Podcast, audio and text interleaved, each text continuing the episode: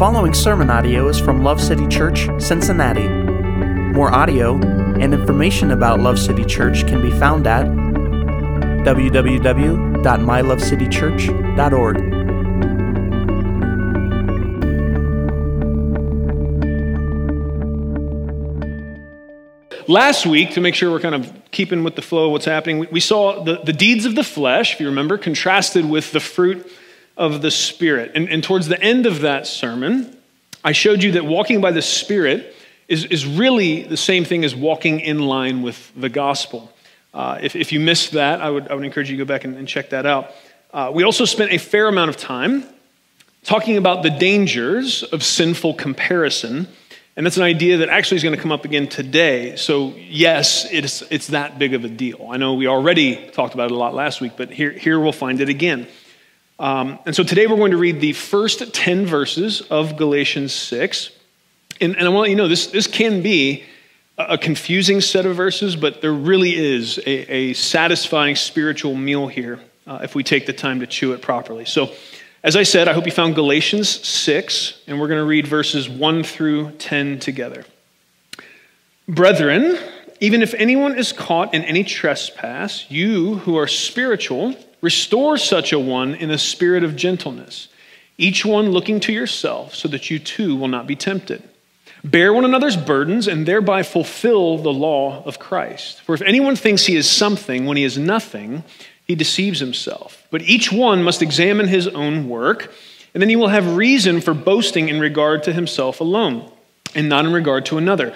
For each one will bear his own load. The one who is taught the word is to share all good things with the one who teaches them. Do not be deceived. God is not mocked. For whatever a man sows, this he will also reap. For the one who sows to his own flesh will from the flesh reap corruption, but the one who sows to the Spirit will from the Spirit reap eternal life. Let us not lose heart in doing good, for in due time we will reap if we do not grow weary. So then, while we have opportunity, let us do good to all people and especially to those who are of the household of faith. Praise God for his word. Amen. Let's, uh, let's head back to verse 1. Brethren, even if anyone is caught in any trespass, you who are spiritual, restore such a one in the spirit of gentleness.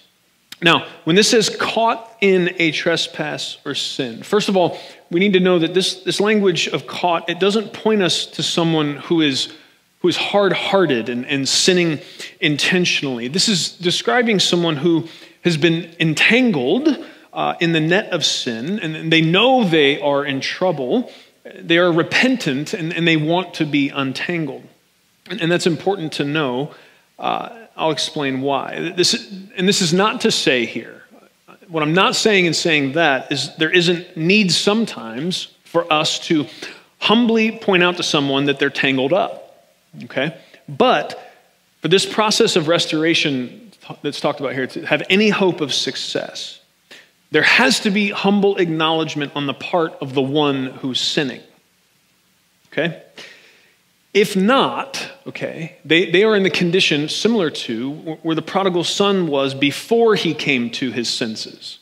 It's an important part of that story. There was a point where he's eating the same food as the pigs, where the Bible says he came to his senses. And I just, you know, for me, just being honest, I've spent far too much time trying to drag people out of the pig pen of sin uh, when they weren't even willing to admit that, that they were muddy. Okay? And it never works. Uh, it just it won't work. So, and on top of that, we need to consider realistically that the process of restoration that, that we're talking about it can be really arduous, even when uh, dealing with a humble and willing participant. This is almost never easy, but it's it's really impossible. What you have is somebody that is unrepentant and unwilling to admit that they're caught in sin. Uh, Jesus said plainly in Matthew 18 that if you try to tell someone that they're tangled up and they won't listen to you, uh, they won't listen to additional godly counsel or even the church, here's what Jesus said then you have to treat them like a Gentile or a tax collector. That's Matthew 18. I didn't think you'd amen that. I can't tell you how many times people have told me, oh, well, Jesus would, Jesus would never do that. Jesus would, would never kick somebody out. Jesus would never tell someone that, that, that they, based on their stiff necked rebellion, that they're not really living as if they're a part of the body of Christ and, and thus treat them that way. Jesus would never do that. Well, I'm, all I'm telling you is this is what Jesus said, so you're going to have to go argue with him about it. It wasn't me that said it, okay? And I'm not, I, look, I'm not even thrilled about it. It's not fun when I have to do that, okay? I promise. Uh, anybody that's sane doesn't want to get into that situation. But why, why are we saying this? Um, because stiff necked refusal to admit or address sin is a sign that someone may not actually be a believer, right? They, they may be adjacent to being a believer, they may be. Uh, you know, around the things of God. Maybe that maybe they're on the way, but if somebody is is standing in a stiff-necked place of rebellion, unwilling to consider the possibility that they're in error, even after somebody has come and gently and, and lovingly tried to alert them to that fact, and, and you go through this process, what you may find out is you don't have someone operating uh, by the Spirit of God. You can say amen to that. It's okay. You're safe. All right? And this is a sobering warning both to those who may be seeking to restore someone or to those who find themselves being sought for restoration. Okay? We need to always remember that God opposes the proud but gives grace to the humble, and that applies to both sides of what we're discussing here. Okay? Um, and, and, if I can just say, we, I think we really have to wise up as the people of God when it comes to this dynamic. I think oftentimes we're foolish around these things. Um, I want to, can I just say something really real right now? You guys ready for it? Are you warmed up? I'm, I'm going to go ahead. I'm going to dive in here, okay? We all say that we know nobody's perfect. And we all say that we know we aren't perfect. And yet, so often, people are just shocked and offended when someone comes to speak the truth and love to them about the fact that they may be sinning. So, do we mean it when we say we're not perfect, or is that just a cute Christian thing that we say? Ouch, right? That's good. Somebody felt it how it was supposed to feel. That's right. That's supposed to cut us a little bit, man. If we were wiser, we'd be shocked and offended if a whole lot of time goes by and someone doesn't come and lovingly challenge us or point out that maybe we're entangled in sin. That's what wisdom would look like. Like maybe I'm missing the mark. and hopefully you've got people around you that love you and know you well enough and that the doors are open for that kind of that's that's an essential dynamic to walking out the christian life. That's what that's part of why we're always talking to you about genuine authentic community having real relationships man. You need people that know you well enough to see when your feet are tangled right? If we keep everyone out kind of at arm's distance and we're only presenting the veneer that we want people to see you don't have that. And that's a dangerous, dangerous place to live. Because nobody is above the need for other pairs of loving eyes around them, looking out for them and calling them out when necessary. I mean, it, none of you would say, "Oh, I'm I hope, oh, I'm completely I'm completely above the possibility of ever being deceived. I am fully and totally I'm wise as God." None of you would be so foolish as to say that out loud in that way, but you do with your actions. You do with the way sometimes you react when someone tries to come and say, Hey, can we talk about this? Amen. Someone's like, Ooh, I should have stayed home and made buffalo chicken dip today. I didn't know. I didn't look at the verses and see where we were going. Dang it. Got me. No, this is good for us, friends. This is helpful. Now, the, the, other side of this thing is that it may be hard to receive the truth from somebody because it isn't truly being done in love. People do forget this spirit of gentleness that's discussed here. And so, when, the motive isn't love, it won't be gentle.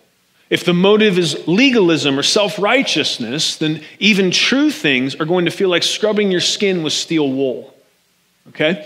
And that's what you'll end up doing to somebody if you come at them out of those impure wrong motives. And so, what am I saying?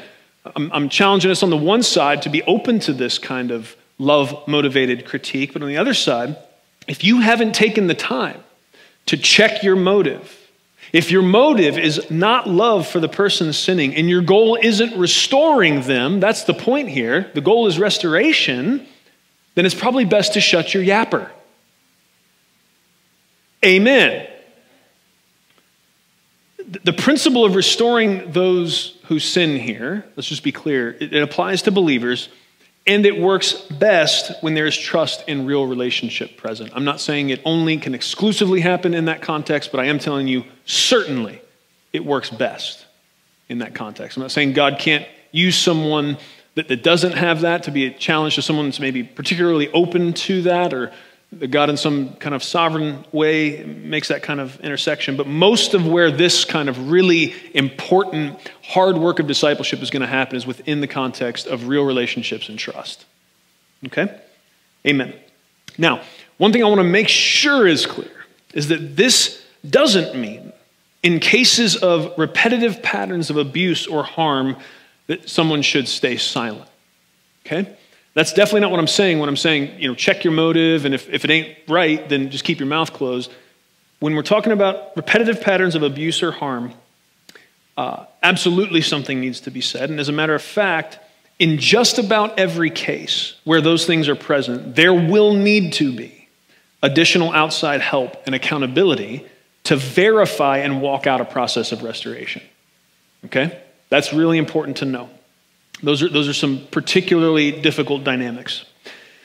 Now, there is some incredible depth and richness to this word restore that we see here. Restore such a one in a spirit of gentleness. Now, most often, this word was used as kind of medical terminology, like, like resetting a broken bone. Okay? That's what this word means. And that goes deep right off the rip, doesn't it? I mean, already that goes deep. First of all, that means that, that sometimes this process of restoration, it hurts, just like setting a broken bone, but it heals. It's crucial. Because if you don't set that broken bone, you just let it do its thing, you end up with gangly arms or whatever, right? Jacked up legs. We can't do that. You've got to set those broken bones. So the process may hurt, probably will, but it also heals. And secondly, it brings to mind the imagery of, of a brother or sister in Christ who's, who's caught in sin as the broken bone. Okay, not that you're setting a broken bone for them, but that they are the broken bone. What does that mean? Well, friends, you see, we are all a part of the body of Christ. And when we are caught or entangled in sin, it doesn't just affect us, it affects the whole body. How is that? Well, it's because we're supposed to be working together for the glory of God with the same synergy that the bones and the muscle and the nerves of a body do. But when one part is broken or damaged, the, the effectiveness of the whole is hindered. This simple fact should, it should add fuel to our desire for holiness. It's never just about you or me, friends. It's about us. And our love for one another and our love for God, it is the most powerful deterrent against sin in existence. We often don't think of love as the great shield against sin. Peter did, above all else, 1 Peter 4. Above all else, what? Keep fervent in your love one for another. Why? Because love covers a multitude of sins. Right? There's a lot more that could be said about that, but I'm going to keep going. The same idea can be seen in another way that we see this word used in the Gospels. And this same Greek word, translated restore here in Galatians 6, it was used to describe when the disciples were mending their nets, right? So, like restoring their nets. And, friends, the, the church of Jesus Christ is meant to be like a net in his hands, cast into the waters of this world for the purpose of drawing people to him. But when we allow ourselves to be distracted by the deceptions of sin, we can, we can be, I can be like a hole in the net. You understand what I'm saying? We're supposed to be a net in the hands of the master, cast into this world to do what? To preach the gospel, to love people, to care for the suffering, To walk as and be light and salt. And in doing that, we act as a net in this world, drawing people in to the love and fellowship that Christ offers. But oftentimes we can, we, we get off sideways, we get distracted, we get not about the Father's business, but about our own business. That, that can end up, if we're supposed to work as a unit, a net tied together, if your strand's doing its own thing, that can be like a hole, man. It can reduce our effectiveness. Same analogy really is the body. And so, what does that bring us to? Well, it brings me to a hope, a prayer that, that we would seek to stay woven together strongly and to mend each other gently when we're struggling and to fulfill the eternal purpose made possible by the death and resurrection of Christ our King. That's the hope. And I'm hoping uh, there's, there's a lot there in just the first half of verse 1. Um, but the, the, the principles are it's about how we, how we gently and lovingly seek to restore, it's about how we receive those attempts at restoration, and it's about keeping in mind that all of this is it, it, none of it is, is siloed into the individual effect it may have on my life or how I feel about it. It's, it's not that localized because God has made us his body. God has made us one through Christ. He's swept us up into this great plan of redemption, and we're not just here fiddling around, biding our time until we get to go on to glory. There's a mission here, right? There's a purpose of why we're here. Amen. And these, what we're learning is some of the things that get in the way of that and ways that we can stop those, uh, those things from getting in the way. Okay? Let's, let's look at the second half of verse 1. Like, ooh, that was a half of a verse? We're in trouble. No, we're, we're good. It says, each one looking to yourself so that you too will not be tempted. What does that mean? How will we be, temp- be tempted in, in this process or around this process? Well, I think there's at, at least three ways. The first, and maybe most obvious, if you've tracked with us through the book of Galatians, is that you would come to somebody who's entangled in sin, and you would come with a harsh or self righteous attitude. So it's not that your heart is broken over the fact that your brother or sister is entangled. It's not that you have this picture in your mind of, of what, what is riding on their restoration, how important it is that they are brought back into joint, so to speak, right? Uh, but it's, it, it's different motivations, like uh, some, some kind of really weird deal where seeing them fall makes you feel better because you haven't fallen in that exact way, which is gross.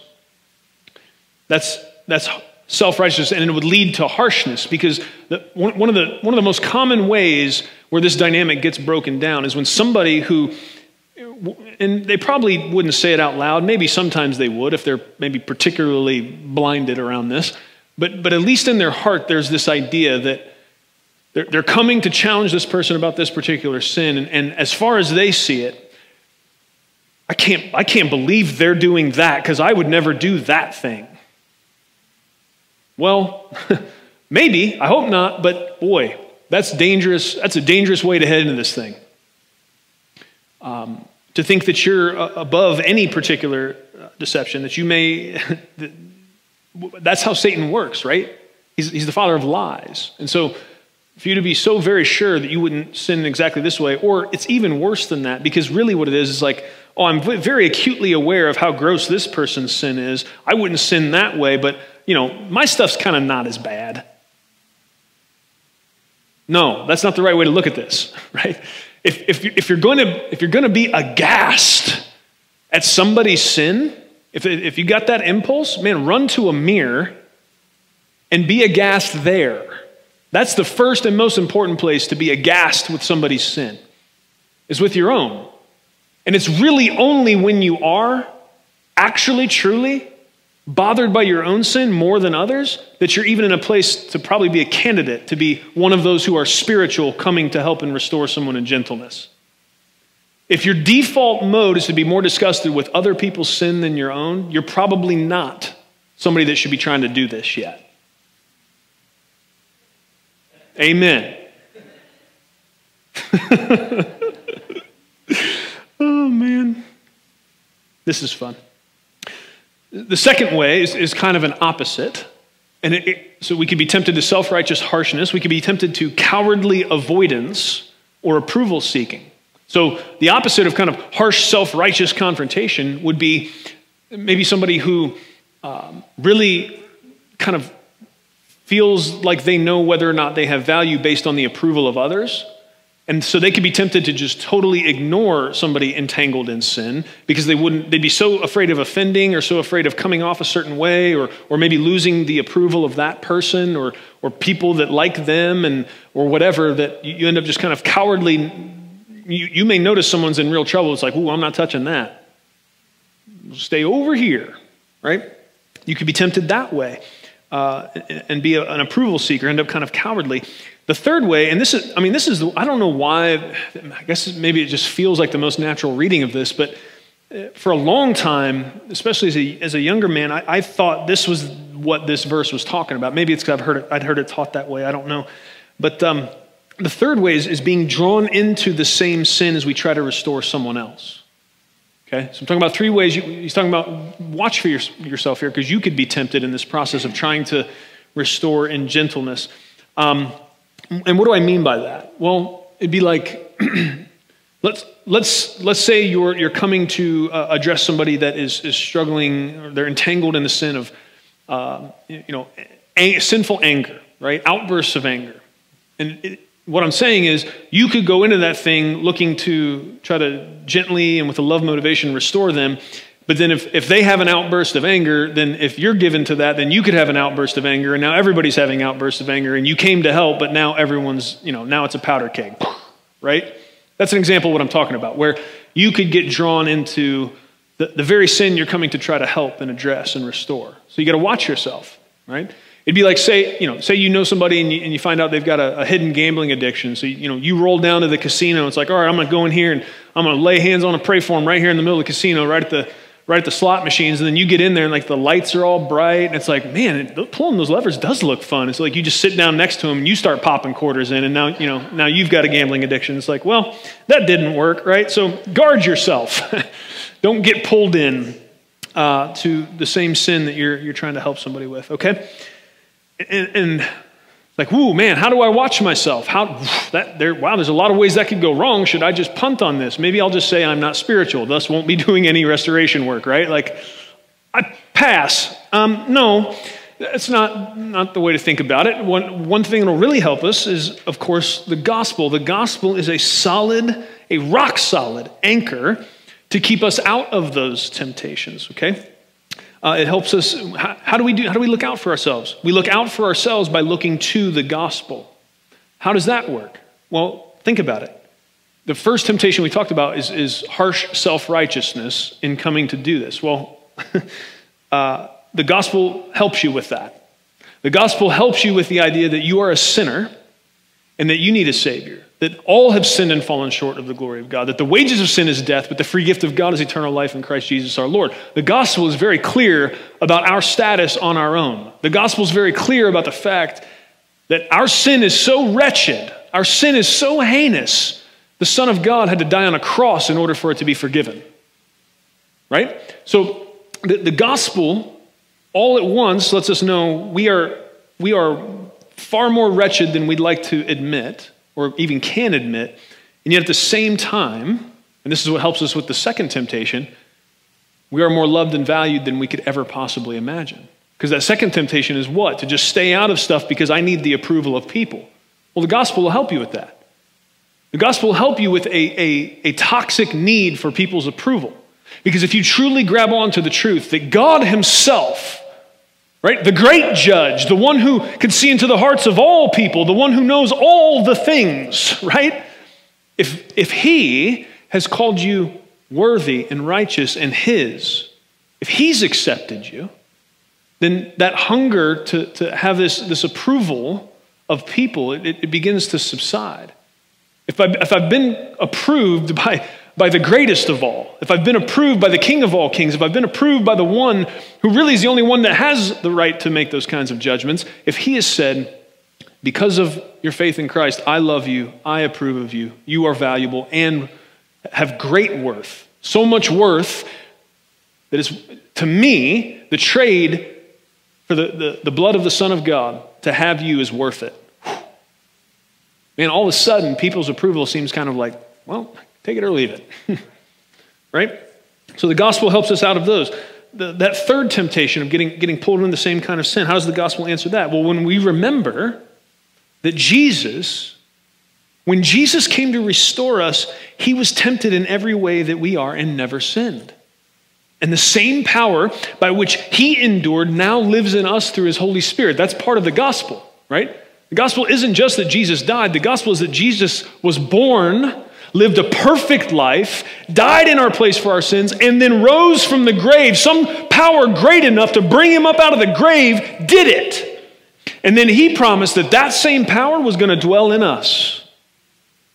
That is enough to stay out of getting drawn into the very same sin you may be trying to come and help somebody be restored from. Amen? The gospel, man. How do we look to ourselves? Look to the gospel. Stare at it. Think about it. Chew it. Don't ever stop looking. You can't look too much. The Bible says, Peter wrote that angels, friends, angels, eternal angels, long to look into the depth and beauty and mystery of the gospel. They've been around a long time, they've been looking at it a long time, and yet they're still enamored by the depth, the beauty, and the wonder of Christ's gospel. How dare we ever think we've seen it all? Amen. Verses 2 through 5. Bear one another's burdens and thereby fulfill the law of Christ. For if anyone thinks he is something when he is nothing, he deceives himself. But each one must examine his own work. Then he will have reason for boasting in regard to himself alone and not in regard to another, for each one will bear his own load. Does anyone see why these verses, particularly, uh, can be a bit confusing? It, they are. Let me just read verses 2 and 5, okay? So this is the bookends of what I just read. Bear one another's burdens and thereby fulfill the law of Christ. Verse 5 For each one will bear his own load. Uh, Paul? uh, wow, bud. Okay, um, what do we do with that? Well, here's the thing. Right off the bat, okay, the two words are different. Okay, so burdens, bear each other's burdens, and then the verse two, and then carrying the own, your own load, verse five. Those are those are different words with, with different meanings. Verse two uh, is, is is like a heavy, crushing burden. Okay, imagine something carrying something so heavy, man, it's just about to squash them. Okay, that's the sense of of that word. Verse five, that load is it's more like a soldier's backpack. Okay, so there's a, there's a difference here at, at just that level. And here's the thing Paul is really, he's, he's referencing two different things, okay? It, they're close together, and so you could read it and go, I don't know what to do with that. Am I, am I helping people with their burdens, or is everyone carrying their own load? Like, which one is it? But they're not, these aren't uh, in conflict with one another, okay? So let's start off with the, with the first thing. It's, it's, it's simple. You can take it at face value. For us to come alongside one another, okay? To help bear the burdens of sin that we are stuck in or sins committed against us, or just the difficulty of walking through a world broken by sin. For us to come alongside and help bear that for one another, that's an act of love. And it is part of how we fulfill the law of Christ, which is, and we've been through this last few weeks, what is the law of Christ?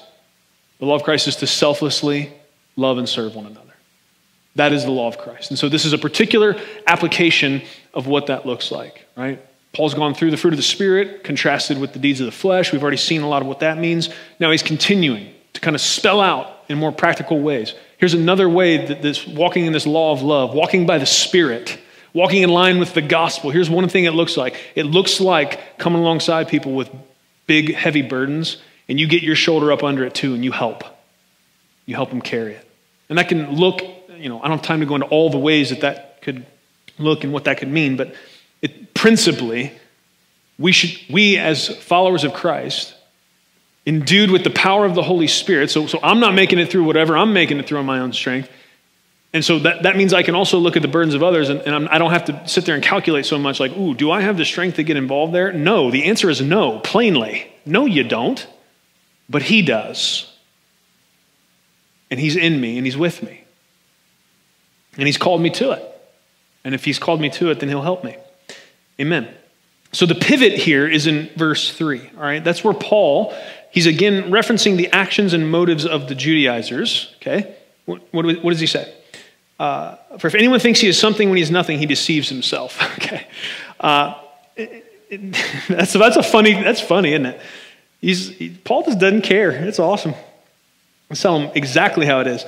Uh, so he's referencing particularly the motives of the Judaizers because uh, they're trying to lay the crushing weight of the law onto people, right? So do good things and, and do law things, and, and he's trying to make that a require. They were trying to make that a requirement for salvation, and so uh, next week we're actually going to see Paul lay out that part of their motive, all right, was it was to make a good showing in the flesh. They they were basically thinking they were going to have even more righteous points in heaven if they could get more people to be holy and righteous like them, and trusting in the law for, for their salvation, which of course is dead wrong. Uh, but there's Paul is kind of he's, he's particularly again pointing out the error of the, these false teachers, but there, there is also uh, there is a reality that that the language here is it's not just you, you could read here's here's the problem with this why it could be confusing if anyone thinks he is something when he is nothing, he deceives himself. So, what we would probably be tempted to do oftentimes is think, ooh, yeah, that's right. When other people do that, that's silly, right? Well, here's, here's the thing we, this, this has an ex, this has a nearsighted example because of the flow of thought and connection to the Judaizers, but we are all tempted to think we are something when we are nothing.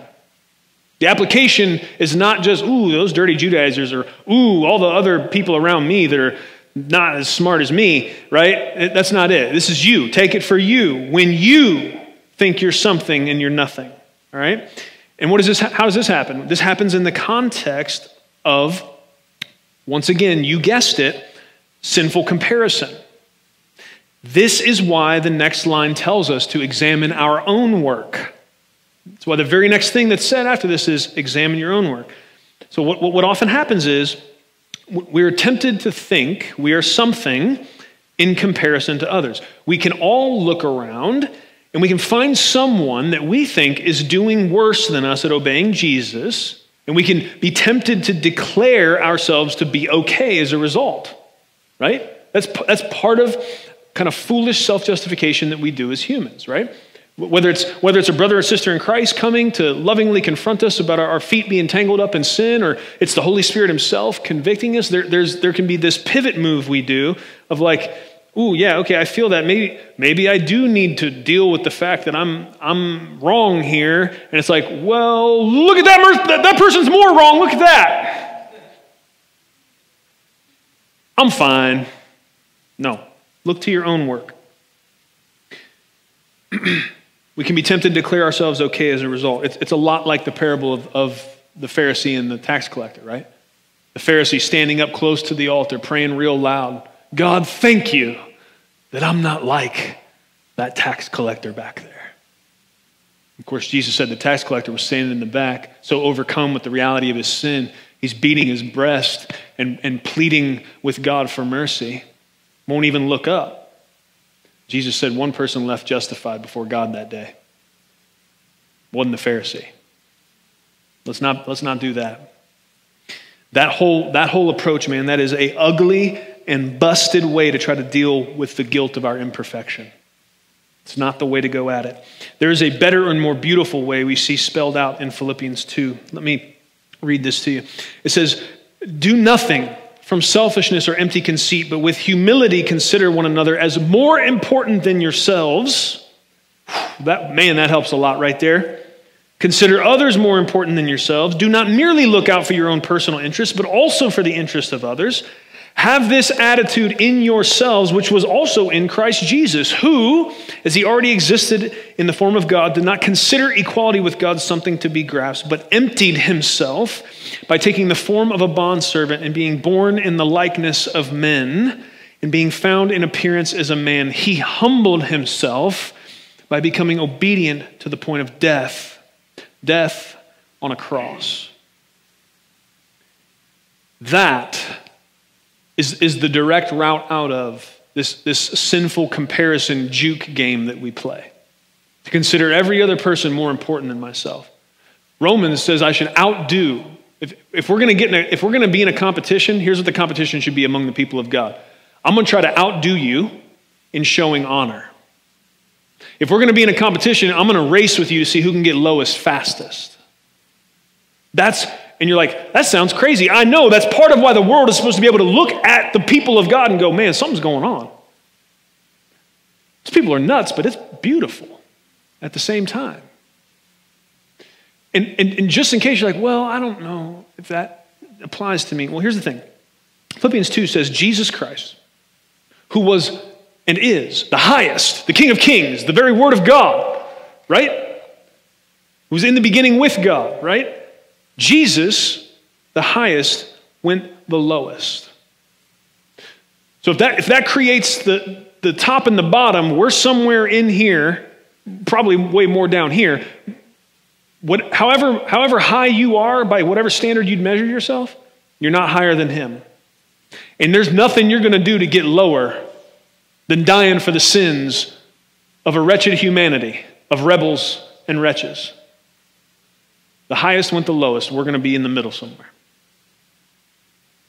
Am I, I don't know, man. Am I, am I being too humble? No, probably not. That's probably, probably not your worry. Other stuff be worth focusing on. Okay. Amen. So, so the load of verse 5, in contrast to what we saw in verse 2, the load of verse 5 that we're going to carry, it's, it's the load of our imperfect works and the knowledge that we must answer to a perfect and holy God. That's a load, man. That's a, that's a heavy backpack, all right? But if that's the case, if that's right, then what is this about boasting? Because he says, each one must examine his own work, and then he will have reason for boasting in regard to himself alone and not in regard to another. Boy, that sounds off message, doesn't it? Boasting and stuff? So, how do, what does that mean? Well, I, I kind of hate to do this, but I have to. We, we have to bust into next week's text for just a minute because Paul shows us how we can boast about our works. Now, remember, you know, we're preaching through this book and, and taking chunks of verses at a time.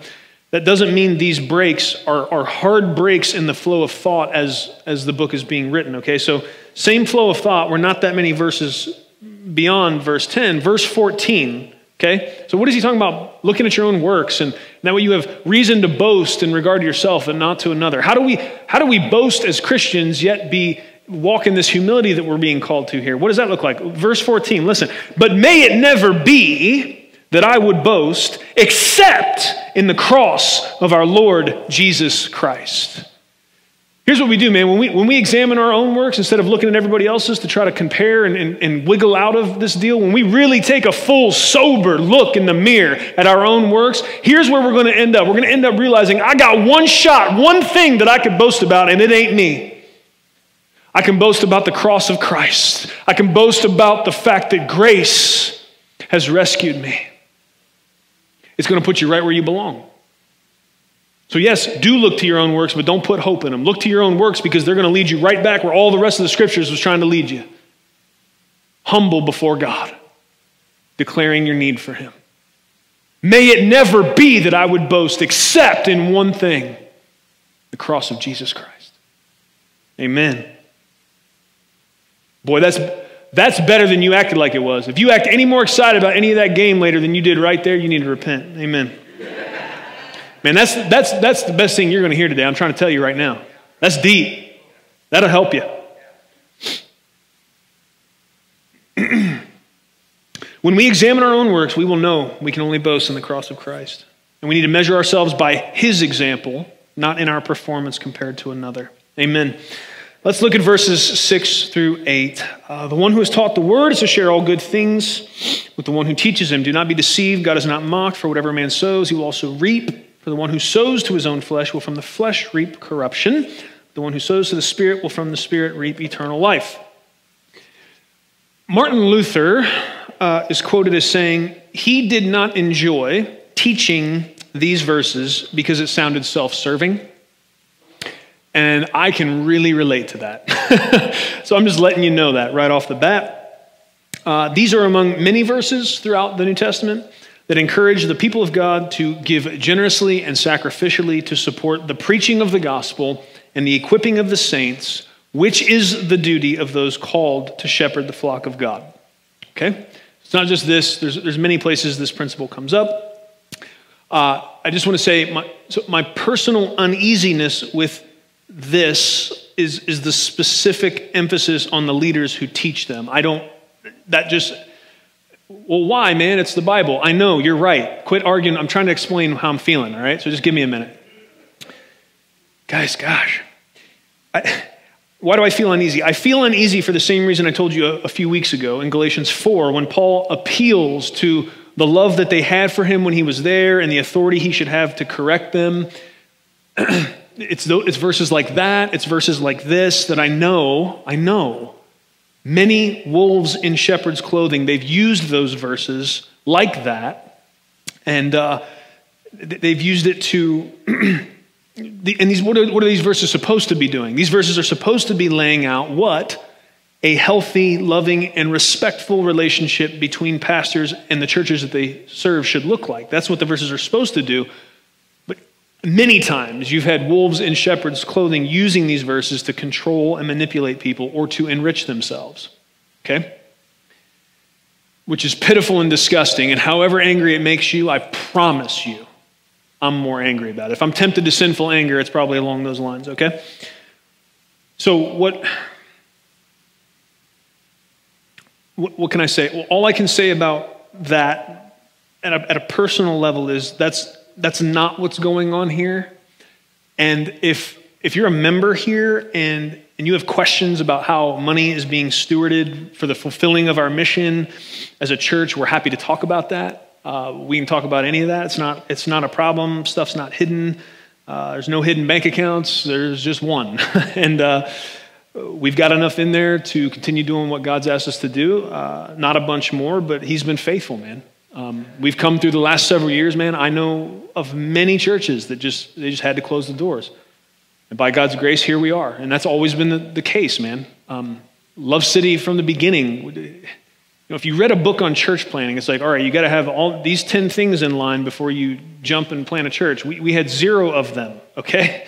So why am I saying that? I'm saying that because like our whole existence is, is, is solely by the grace of God. There's only one place to point for anything that's ever been accomplished as far as people coming to know Jesus, being discipled through the, the ministry of Love City Church, there's one place to point. It's very clear. God has done it.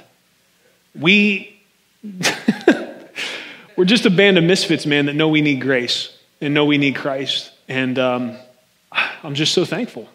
And that's, that's kind of, that's what I want to be a part of. So, um, most of you probably know this, but, but some of you may not, maybe if you're newer around here. Um, I am paid part time by the church, but I also work in the trades as well. Uh, you may also not know this, but in, in the book of Acts, when Paul told the Ephesian elders that he worked with his hands, not only to provide for his own needs while he was with them, teaching them the gospel and planting the church there, he, he worked with his hands to provide for his own needs, but also for the needs of his companions. That whole principle just resonates deeply in my heart. That's, part of why things are the way they are here. Uh, doesn't mean it'll always be that way, but it's part of the way it is now. That that hits me. It doesn't have. You don't have to feel anything about it. I'm just telling you. It hits me in the heart. There's something right and precious about that. Um, and, and I'm part of why this may seem like I'm getting a, a, little bit personal or very zeroed in in terms of application to here, but it's, it's, it's because of how verse 6 is worded, right? It's, it is very kind of personal. And so I want to take this opportunity to answer this question as well because someone asked me recently what my ideal situation would be when it came to like how whether the church pays me or not or what all that looks like. And I'm just, I'm just telling you that if I could have whatever I want, I would be able to generate enough income from the trades to not even need to receive a part time salary. I'm just telling you what, what I want. I'm not even talking about what's right because it might not be right, and I'm going to say that. But, but that would be my best case personal preference. But doing that while still focusing the bulk of my attention and priority on the church has not proved possible yet. Uh, it's just not been the case. And, and here's the thing there is also this possibility that what I would if I could build it however I wanted, right? There's a possibility that, that my ideal scenario may not be the best thing for the church because there's something to uh, Paul's summary statement in 1 Corinthians 9:14 where he's discussing some of these same things and he says, "So also the Lord directed those who proclaim the gospel to get their living from the gospel." Okay? So there's an element in which and, and this is the leaders even way, you know, back when it first came up that we were going to pay me something part-time.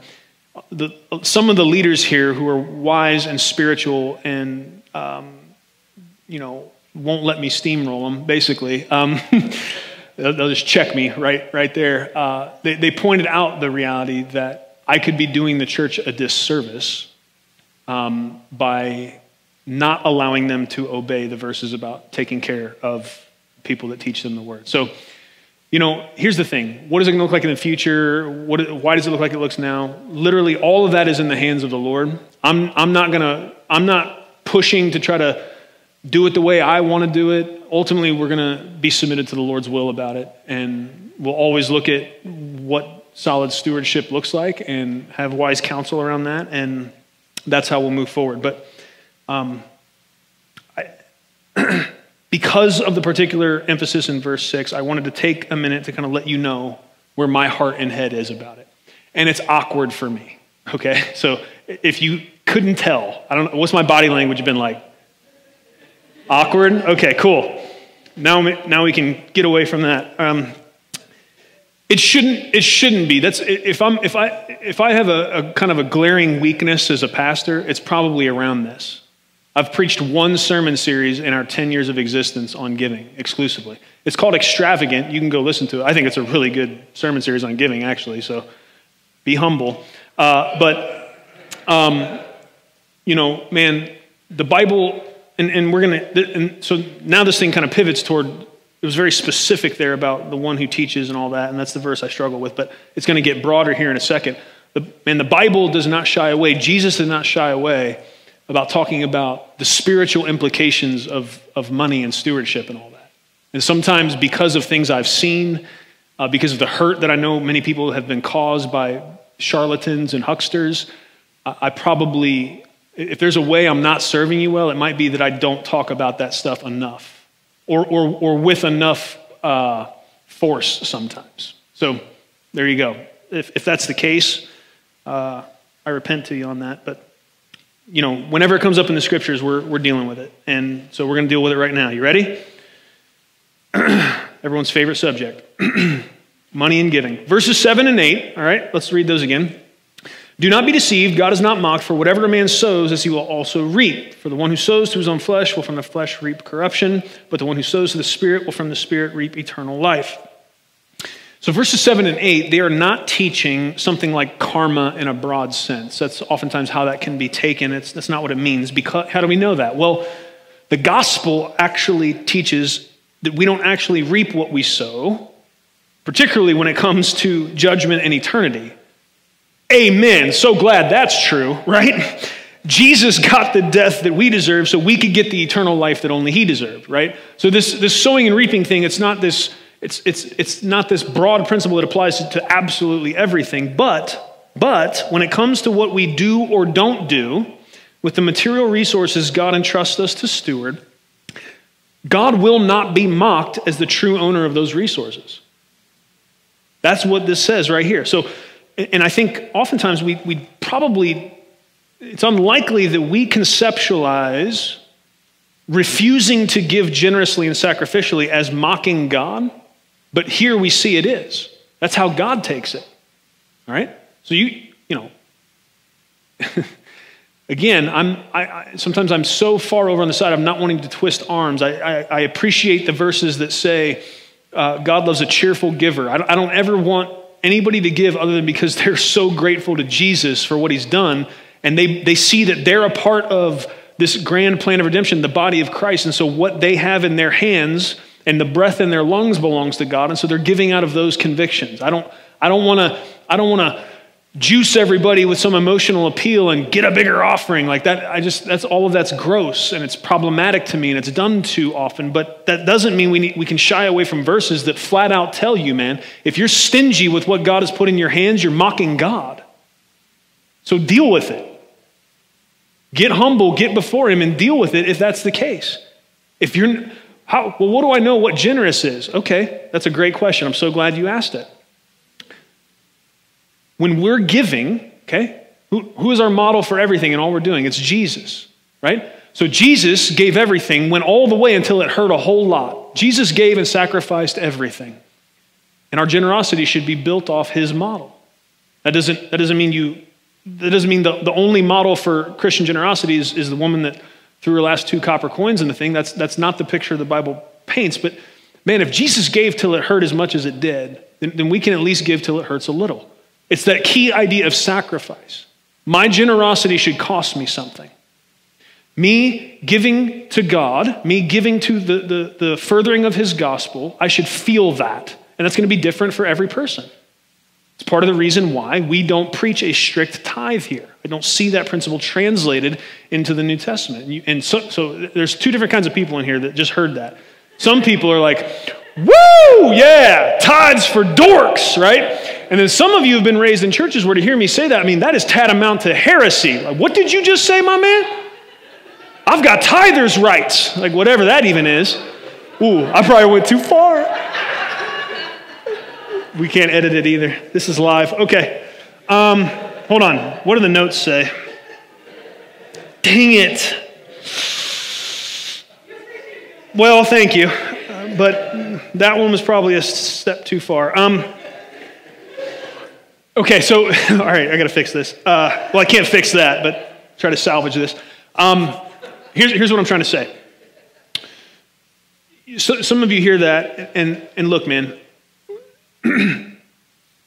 whether, whether you're like, yeah, uh, I don't like tithing, or, or man, you know, everybody should. Here's, here's the thing the, the principle we do see throughout the New Testament is, is sacrificial generosity. That's, that is what we see. And so, um, for a lot of people, man, for a lot of people, the, the, the tithe really would act as a floor to their giving, not a ceiling. And that's the problem with, with, with, with to me, the tithe is it's more of a legalistic approach to the whole thing. Like, you know, figure out your 10%, and it's just like the light bill, off it goes, right? There's, there's not this, this process of like wrestling through it with the Lord to figure out what, what is it? What does it look like for me to give so that I feel it? so that there, there, there is sacrificial generosity in response to Christ's great sacrificial generosity to me. Right? And so um, there could be some that that's 5%. There could be some that that's 15. It, it, it could be larger. I mean, John Deere uh, got to, famously got to the point where he was giving 90% of his income and living on 10. I mean, that would be awesome. Like, Lord, if you're looking to do that with anybody else, here I am. You know, send me, right? Amen. Uh, that would be cool, but not, not there at the moment, but want to keep moving that way. Amen. All right. It says, uh, so in the back half of this,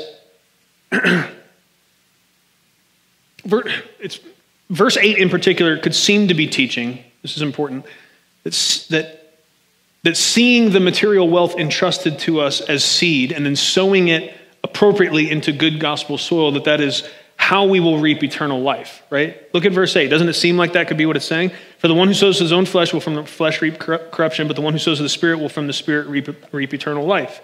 So if you read that out of context, you come up with this kind of problematic idea that, that giving generously, right? That trusting in Jesus plus giving generously is how we are saved. And that would, that would fly in the face of the entirety of the argumentation of the book of Galatians and all of what the scriptures teach about salvation. Right? That can't be it. It's Jesus, Jesus plus nothing. Jesus plus anything ruins the whole deal. It's, it's grace through faith in Christ alone, okay? Uh, we are saved that way, but it, but it, so that's true, but it was Jesus who taught that where your treasure is, your heart is also. It was Jesus who said that. Oh, I hate when te- pastors and teachers and preachers talk about money. Well, go read Jesus, man. He said a lot about it and argue with him. Like, I, you know, I don't got time. All right, amen. So, what, what's the summary, right? If we sow to our own fleshly desires, it may be because our heart doesn't really belong to Jesus. Oh, that's harsh. But Jesus said, Where your treasure is, your heart is. I can't do anything about that. I'm just telling you what he said, okay? And there's a reason he said that because money is a, it, it, it's a very easy God to worship. It's a terrible God. Definitely, definitely isn't going to provide for you what God alone can provide, but, but it's, it's a very convenient one. so if, if, if you're only sowing your own fleshly desires, that might mean your heart doesn't actually belong to Jesus. But if we sow to the Spirit, by the leading and power of the Spirit, we are sowing into a field which we have already tasted the fruit from. And we are sowing so that others may taste it as well. There is a reaping of eternal life that comes through sowing into the ministry of the gospel. It's not, it's not just about me. I'm not getting more eternal life. I have it or I don't. But part of what's happening is I'm, I'm so into this, man. I've tasted that fruit and I know it's the best around. It's the only one that satisfies.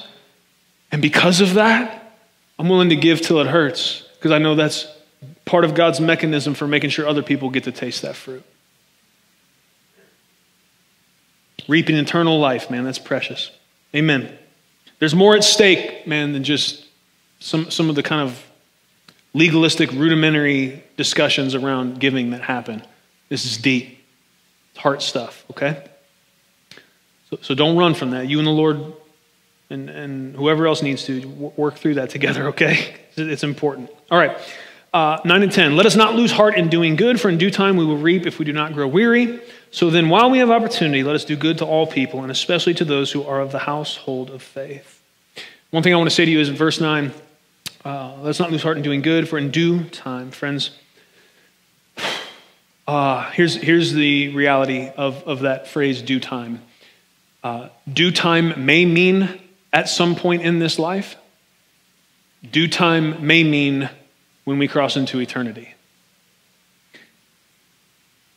How do I know? How, how can I not grow weary if that's the case? It comes down to one thing it comes down to trusting the faithfulness of God to his promises. What, what has he shown you? Can, can you take what he has shown you, the promises he has kept, and translate that to a forward looking faith and hope and trust in his faithfulness? God will do what's right.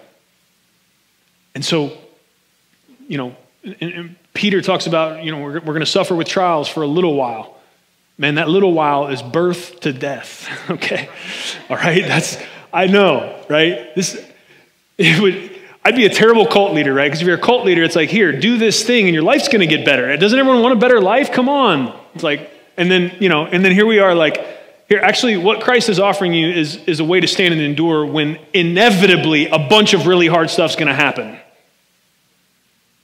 Why isn't everyone rushing to sign up? What's wrong? You know, like, not a good sales pitch, man, but it's true. That's its pitch. It's true. It's the truth, man. It's reality. It's eternal. Hallelujah. In due time, God is faithful to his promise. Verse 10, uh, we have opportunity, right? Do good to all people, especially the household of faith. The gospel it frees us from the shackles of comparison where we, we use people and we use their imperfections to feel like we're worthy. We end up doing bad to people when we do that, not good to them. It frees us from feeling like we're in competition with those around us. And it brings into view, the gospel does all of this. It brings into view the beautiful truth that your good is my good, and my good is your good. It starts to change the dynamics of the way we perceive good, whether it's in these very individualistic terms or it's, it is as a part of the whole. How, why is that the case? That my good is your good and your good is my good? Because we have been made one body with one mission and one head who is Christ. And there is no time for the futility and foolishness of fleshly schemes of self justification we have, however few years our King grants us, to be a part of his grand plan of redemption and restoration. It may seem like a long time, but in the, in, in the grand timeline of all of history, man, it's a blip. The Bible says we're but a vapor. What does that mean, man? It's like you, you blow on a mirror and it, and it fogs up and then it goes away. That's, that's what our life looks like on the big timeline. There's, there's no time. That's what he's saying. While we have an opportunity, let's do good to all people, and especially to those of the household of faith. God's plan is for the good of those that love him and are called according to his purpose. And much of how he provides that good, get this, is by us loving one another well in his name. May we follow Christ's supremely humble and sacrificial example by the power of his Spirit and the, for the glory of his great name. Amen. Let's pray. Father, we come before you in the name of Jesus. God, thank you for Galatians 6 1 through 10. Uh, Lord, even as I preach this and I shared my heart with my friends, um, I, I, just want to I want to humbly repent to you for any part of whatever uneasiness I have with your word is a me problem. It's not a you problem. Your word is true, and it's good, and it's perfect. So God, help me as a shepherd to uh, strike the correct balance there, taking into consideration all things that need to be considered, but but also not leaving uh, your people with a deficiency in any of the teaching of your word. Uh, forgive me if I have. And Lord, I pray that by the power of your Spirit, you would make up for that deficiency and any others that I create with my imperfection for this house, for these people. Um, I thank you for what you've done here. I thank you for what we have uh, in, in this congregation and this people gathered together uh, for the purpose of, of loving you and, and loving one another and, and making disciples. Thank you for what you have done here and what you are doing here right now and what you will do here and in these folks in the future. I ask God that we would uh, be a people who are ever increasingly adept at assessing our own motives, particularly when it comes to the great and, and difficult task of of seeking to restore those who are, who are stumbling or, or stuck, entangled in sin.